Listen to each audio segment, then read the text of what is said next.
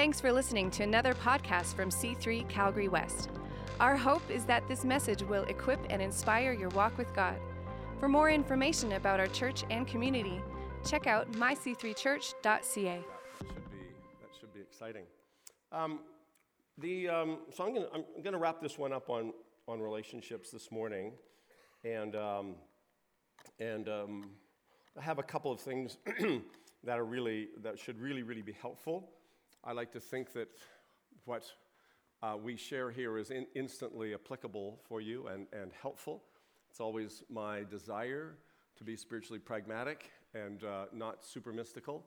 Um, you, you, can get that from other sources, I suppose, but um, it's really important for me. I, I, think that we're talking about relationships, and uh, we oversee a number of leaders in Canada, and uh, I'm just reading a book called The 10 Characteristics of a Leadership Crash. And uh, it's frightening because we see leaders, both in business and in ministry, crashing quite frequently. And I think there's ways to expedite that. And one of those is to stay in a vital relationship with other people. That's one of the ways we stay accountable and we stay, we, we, we keep ourselves, we put ourselves actually in places where we can be accountable because we all have blind spots, and blind spots by nature um, are leave you blind in some spots what, what they're like. And we all have them. And so uh, I was going to share some of those thoughts, but grab, the, grab that book instead. It's a, it's a small book, really, really profound, I think. Um, but the two, the, the greatest need of every human and the greatest fear of every human, they're both relational. The greatest need of every human being is love. The greatest fear is rejection. You, you, we, we can't process rejection well because we're never meant to. It's not in our, it's not in our DNA at all. We're meant to be accepted uh, and, and unconditionally accepted and unconditionally loved. And so when we involve ourselves in relationships, whether that's a, last week we talked about covenant relationship and marriage, can be with colleagues, can be friends, but we find ourselves confronted then with different issues that challenge both of these specific needs that every human has to be loved and that craving for love and acceptance and also the fear of rejection. So I want to talk about those this morning, and I want you to take your Bibles and turn to uh, Romans chapter 8, where we want to start. I love Romans chapter 8. Well, I love Romans chapter 12. Well, sorry, actually, I love Romans chapter 14. And I don't mind Romans chapter 5 or chapter 1. There, uh, I love the Word of God. And this specific uh, passage talks about the, the, the, the contrast can I say, the, maybe the contrast between uh, being a child of God, a son or daughter, and a slave. I, I was saved in 1981, and I, I got to know Christ as Savior in 1981. But it wasn't until 19, about 1993 that I specifically knew him as Father. And you know, you know what happens because that spirit of adoption, he says that your spirit then cries out, Abba or Daddy and, and, at that point, there's something shifts in your relationship. That can happen instantly, it can happen. Maybe some of you haven't experienced that yet. That's still ahead for you. But, but this passage in Romans chapter 8, verse 12, and I'll probably read to about verse 17, where it says that you have no obligation whatsoever to do what your sinful nature urges you to do. That's important to get. The devil didn't make you do it. Well, your, big, your, biggest, your biggest enemy is not the devil. He's busy doing other things. There is a real devil. Your biggest issue is your flesh. Um, you have no obligation. I love this. You have no obligation. You are not obligated to yield yourself to your sinful temptations. You no longer, because you're now free to follow Christ. You're now free to walk in holiness. You're free to walk in purity. You're free to do that now. You're no longer bound by the flesh. This is a great revelation. For if you keep on following it, you will perish. Romans is written to believers. If you keep on following it, you will perish. But if through the power of the Holy Spirit you turn from it and its deeds, you will live. For all who are led by the Spirit are children of God. This is, this is not a one time experience, this is a continuing experience over and over and over again, moment by moment. Every, every, decision, every, every decision that you make and every opinion you form is either out of one kingdom or another. We sing about the king and worshiping the king. Um, but sometimes our lives defy our worship. It's a moment by moment obedience to the king. so you should not be like cowering, fearful slaves. I actually like those um, descriptors. You should not be like cowering, fearful slaves. Um, just want to preach this because it's really empowering. You should behave instead like God's very own children, adopted into his family, calling him Father, dear Father. He's talking about our behavior. For his Holy Spirit speaks to us deep in our hearts and tells us that we're God's children, and since we're his children, we share in his treasures, for everything God gave to his son Christ is ours too. This speaks of both identity and inheritance. And, and I have, I'm still working out this thought completely, but I, I hypothesize that everything that comes to us comes by way of inheritance. And so you just think about that. I may not be accurate specifically, but I got a feeling. and, uh, and everything that, that, uh, when we get outside of a relationship in Christ, because our inheritance is found, all the treasures are in Christ. And when you're out of relationship, you don't receive that inheritance. It doesn't, it's not automatically vectored into our life, it's automatically accessible for us. But you won't get any earthly inheritance if you're out of relationship with your father or mother, will you? You might get written out of the will. So it's the same spiritually, is what I, that's, that's basically uh, what I'm trying to say. Um, we never get tired of great experiences. That's why our relationships are meant to enhance our life. And it's still not good for us to be alone. That's what the Lord said. It's not good that man be alone. Still not good. Let me, let me submit to you this is that uh, on a very, very practical level, uh, healthy relationships contribute to your physical health. It's a, it's, a, it's, a, it's a proven fact that people who are married live longer. a nervous little laugh from the front. I, I, I, know what you're thinking, and I'm not going there at all. Um, so I think that's interesting. And, and, but, but, um, but the fact is, so our highest ambition should be a, a relationship with God, our highest ambition in life. But the fact is that religion, religion has worked against that because religion is based on fear rather than faith. Now, let me move into the area of conjecture for a little while and, and just, um, I have been faced with a dilemma uh, much of my Christian life, and I've never shared what I'm going to share before because it's always been confusing to me.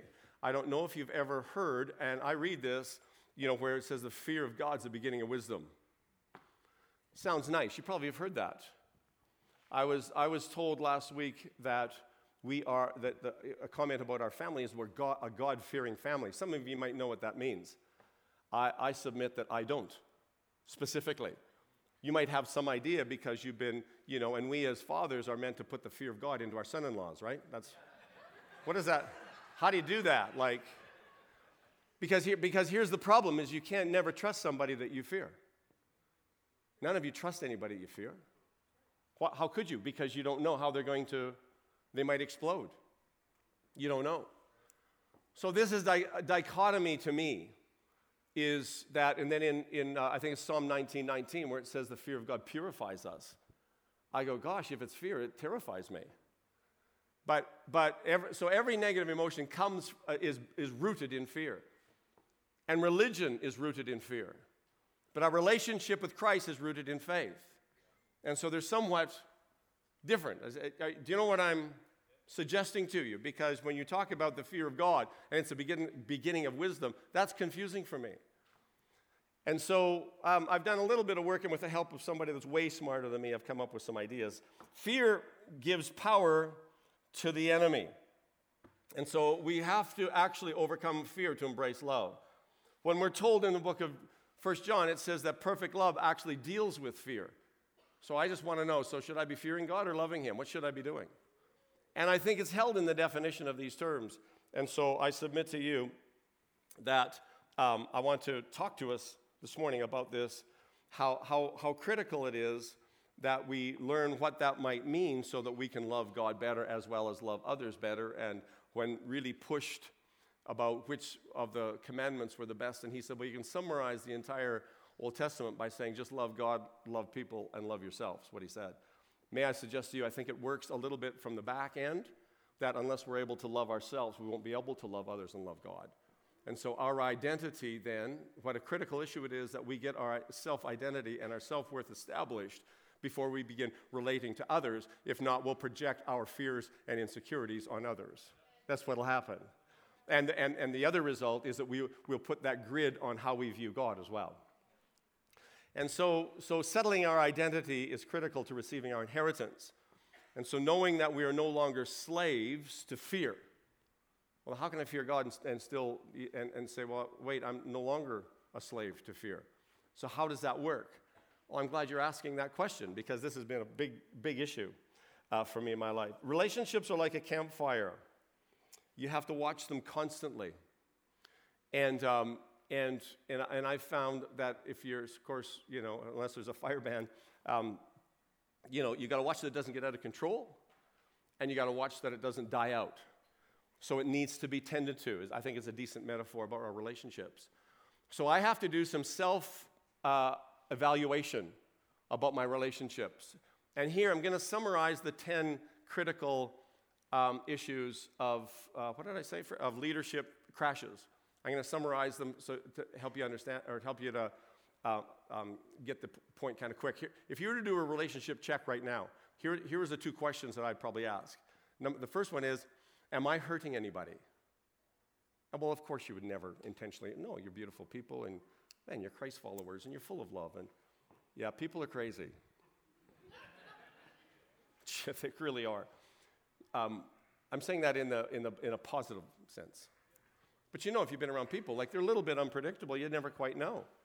Well, myself included, I, I don't in, intentionally hurt people, but I find that I do. Paul had that same wrestling match, said the things I want to do, I, I don't end up doing.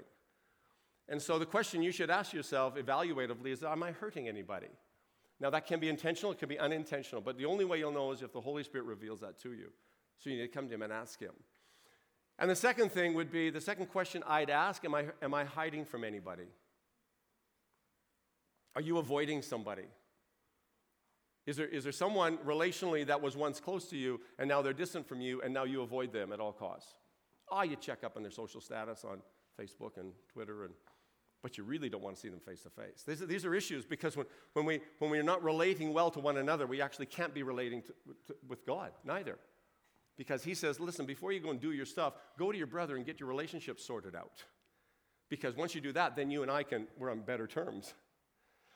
So, um, good.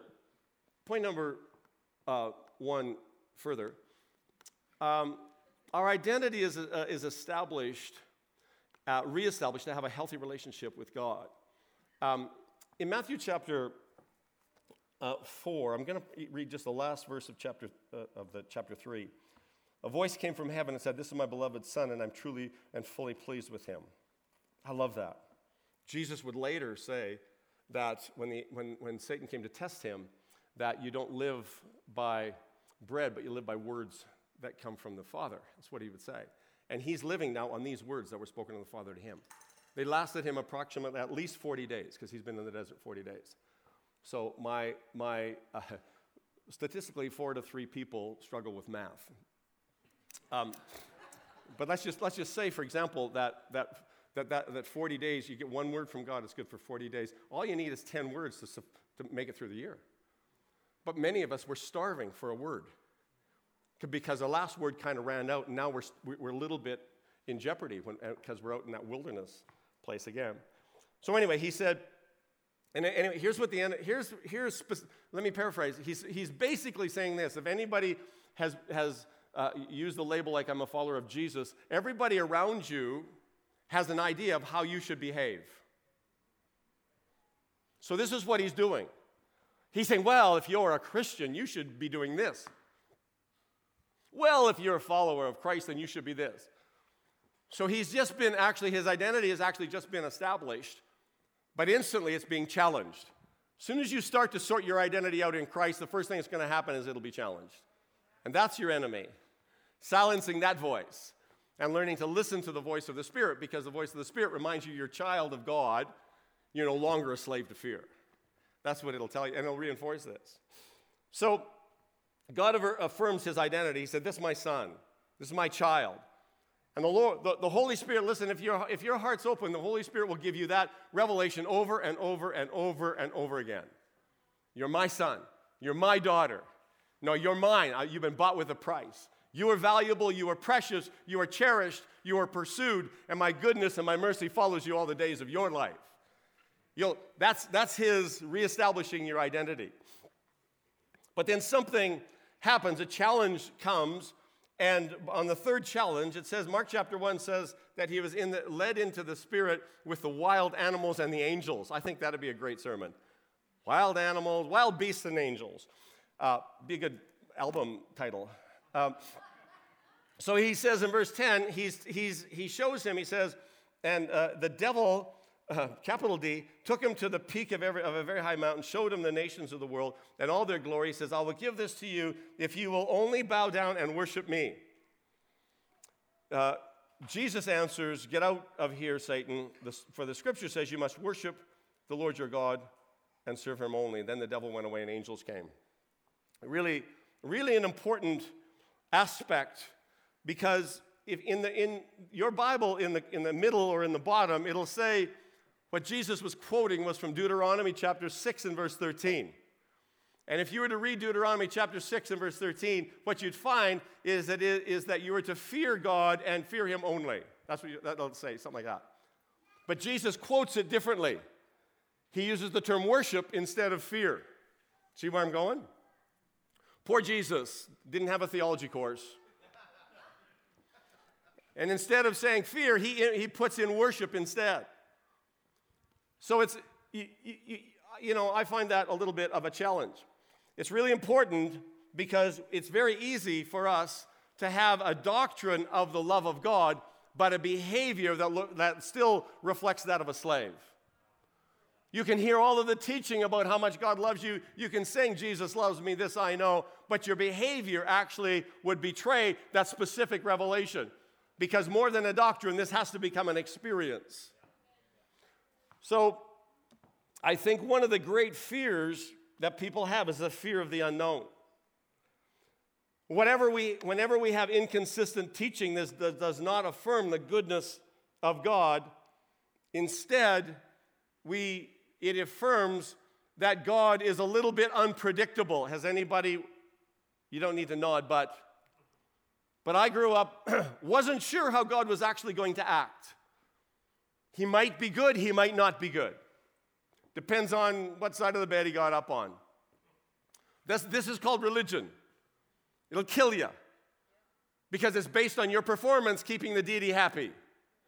Dangerous. I need, to, I need to be afraid of him because I'm not sure what he'll do. And then we hear stuff like this that, well, you went through that because God's just trying to teach you something. Ever heard that lie? Or, you know, that tornado went around that house, they must be doing something right. God sends tornadoes to destroy people or something. Well, that's too bad about that, that child of yours because God needed him more in heaven than he needs him here. Those sorts of lies will distort your image of what God is really like. This is such a dangerous deal. Here's what I'm here to say to you this morning is that there was no one more predictable or consistent than our Lord Jesus Christ. You always know that he functions in love. He, you always know that he's good. And many times our mind or our experience or sometimes those people try to tell us that we're really not sure because he might be just teaching you a lesson. I ne- who, what, what good father would put sickness on their child to teach them a lesson? That's not the way you and I are meant to live. We're meant to live by words of God that bring revelation, and we calibrate our life according to that. He can redeem any situation, but He does not put sickness on you because He is our healer. This is pretty clear, but it's a little complicated in our behavior. To worship means to lean or to bend forward or favoritism towards something. So, what the enemy was asking him to do was to lean toward or to allow him to have influence over all of the nations. It didn't mean to specifically bow down. It says in Revelation how the, will worship the beast. What does that mean? It's not people with their hands in the air worshiping, it's, it's agreeing with his philosophies. That's what it is. We live in a world right now that's tempted by the philosophies of man to lean towards, oh, I think that might is right, oh, greed is good. You just lean towards it and then you begin to act out of that, and your behavior now reflects that of the kingdom of darkness, not the kingdom of light. That's what it means. Um, so, so um, um, fear is a power. It's a power of the enemy. I think I'm just going to scoot along. Hebrews chapter 2, verse 14 and 15 says that, that the enemy uses fear. basically, it just says he holds people in fear, fear of death, and any, and, he's, and, and, and any form of death, relational death, financial death, emotional death, any, any of those. That's the realm of your enemy, little d. So let me just uh, scoot along because I want to get to this next point about, about how this, this, this, the, the slave mentality. Uh, Deuteronomy, uh, you'll, you'll, note that what, what, God is trying to do, the, he, he got them out of Israel in about 40 days, but it, or Egypt, but it took another 40 years to get Egypt out of them. And so they were raised in a slave mentality. This is what was happening in Egypt. In, in your previous life, before you came to Christ, you had a slave mentality and you better keep moving and keep performing. And that's so here's the, the slave mentality goes something like this. You better do what the boss says in order to keep him happy. That is a slave mentality. And when i say to you today that god's already happy with you you go yeah but just a minute. I'm this i'm this i'm this. That that right there is dangerous. That's a slave mentality. I have to perform to keep the master happy. This is this gets instilled within us the slave mentality, the fear of disappointing someone, the fear of not measuring up, uh, the fear of death because of through punishment or judgment or anger. I better do this because what if I don't give or if I don't if I don't get to church or if I don't get to the mission field or if I don't help my neighbor, well then God's going to be angry at me and I really don't want him to be angry at me. So you move out of obligation. Bondage. That's bondage. But it's very easy to get trapped in. I, I know that very well. Uh, the New Testament, when I, in the New uh, fear as quoted in the New Testament was from the Old Testament, was not fear as a perceived threat. Because you cannot be afraid of someone and trust them or feel safe around them. Whenever you try to please someone, I wonder if I'm good enough, I wonder if I'm good enough. Here's what it does it makes you nervous. Those of you lived up with a, uh, well, all parents really, ba- I mean, we use blackmail, it works great. Better clean your, better clean your, better do this, better do this, better. If not, right? So we're raised in this sort of mentality largely. And um, I don't know, I guess it works. Um, so we kind of keep doing it. But the, but the problem is that whenever I do, this is what happens. Uh, whenever you do something then to please someone, it actually paralyzes you from doing it out of freedom and out of love and with a good attitude. You actually get so nervous you can't, you're not, you're not, you're not sure, uh, will I ever be good enough? So fear kind of paralyzes you. And to, to know that God loves you doesn't matter, regardless. To know that you're loved, you're unconditionally right now, is meant to actually free you from any, any spirit of performance. That's what it's meant to do. Because only perfect love, perfect love actually is a, a continuum where, where love is given, love is received, and then love is reciprocated. That's perfect love. You're loved unconditionally.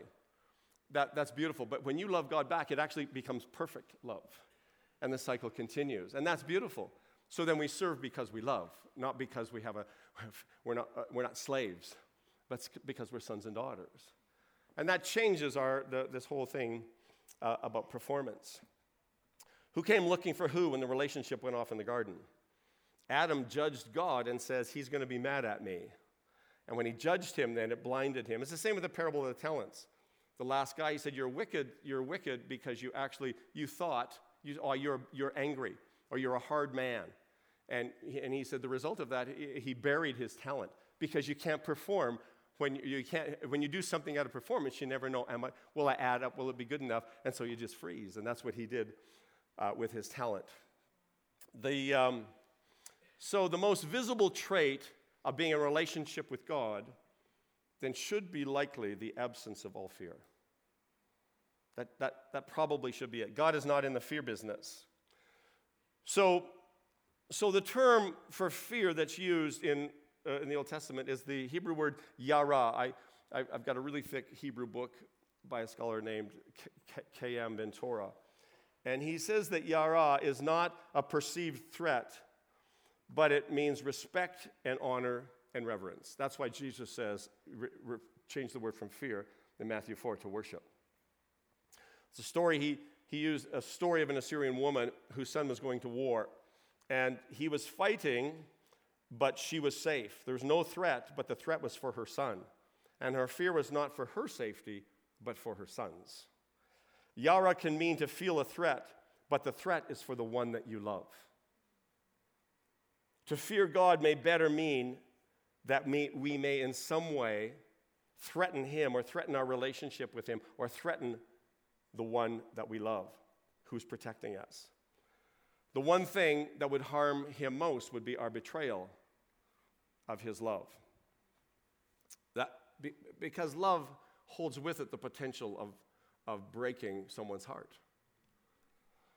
Um, I don't fear my wife. I mean, but, but let me put it in this context is that I fear doing something that would cause her to mistrust me. That's what I fear. Um, this morning we were getting, we got up and I gave her a hug, and my fingernail caught her lip, and she had to put extra lipstick on. I just felt terrible that I nicked her. You know, I would never do anything to hurt her. But more than that, I would never do anything to jeopardize. I, I don't want to ever do anything that would jeopardize our love. Uh, that's what I'm concerned as I would hurt the one that I love. To fear God means that I don't want to do anything that would I- impact our relationship. It, it, doesn't mean that we're, he, it, there's a perceived threat and that I'm not good enough. We've not been given a spirit of fear because fear is bondage. May I suggest that our conscience is never about God's love for us, but about our love for ourselves. Relationships are reflections. They're to be used more like mirrors than microscopes.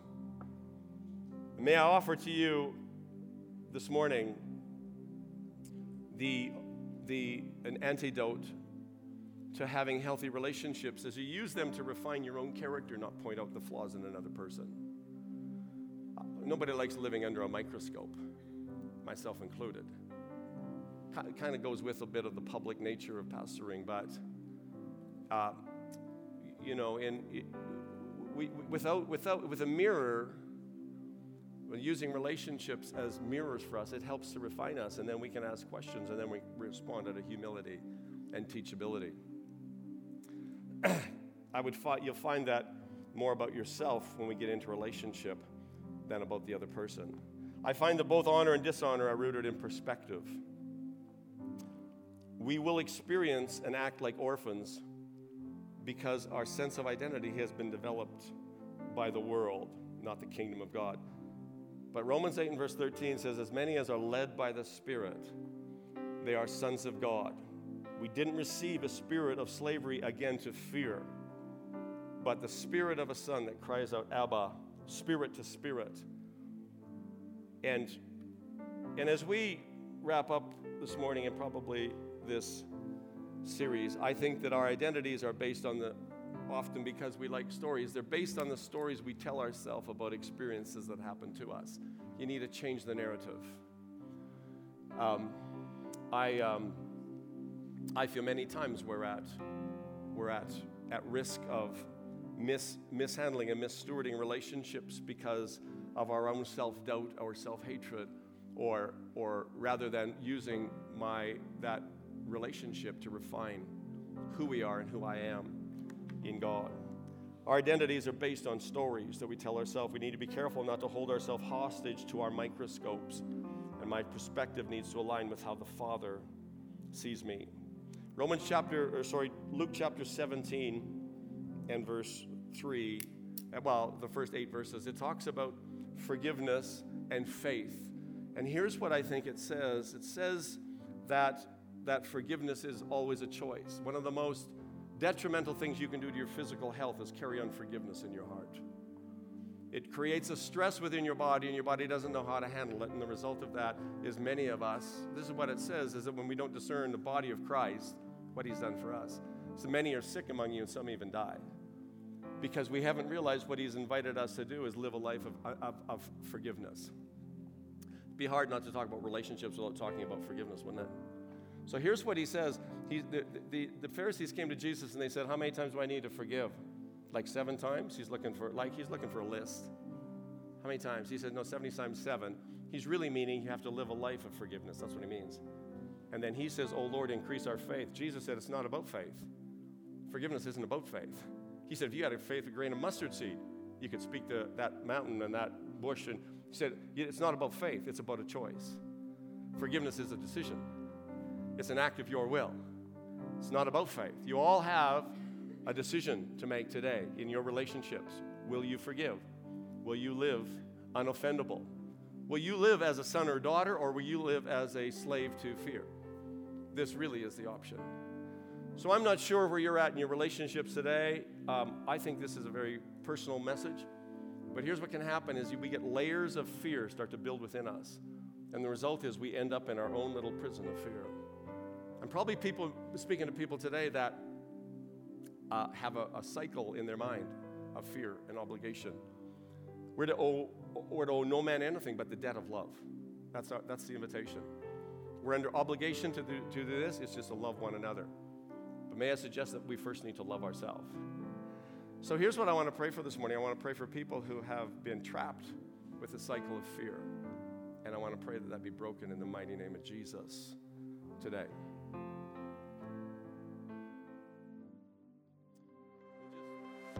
Thanks for listening.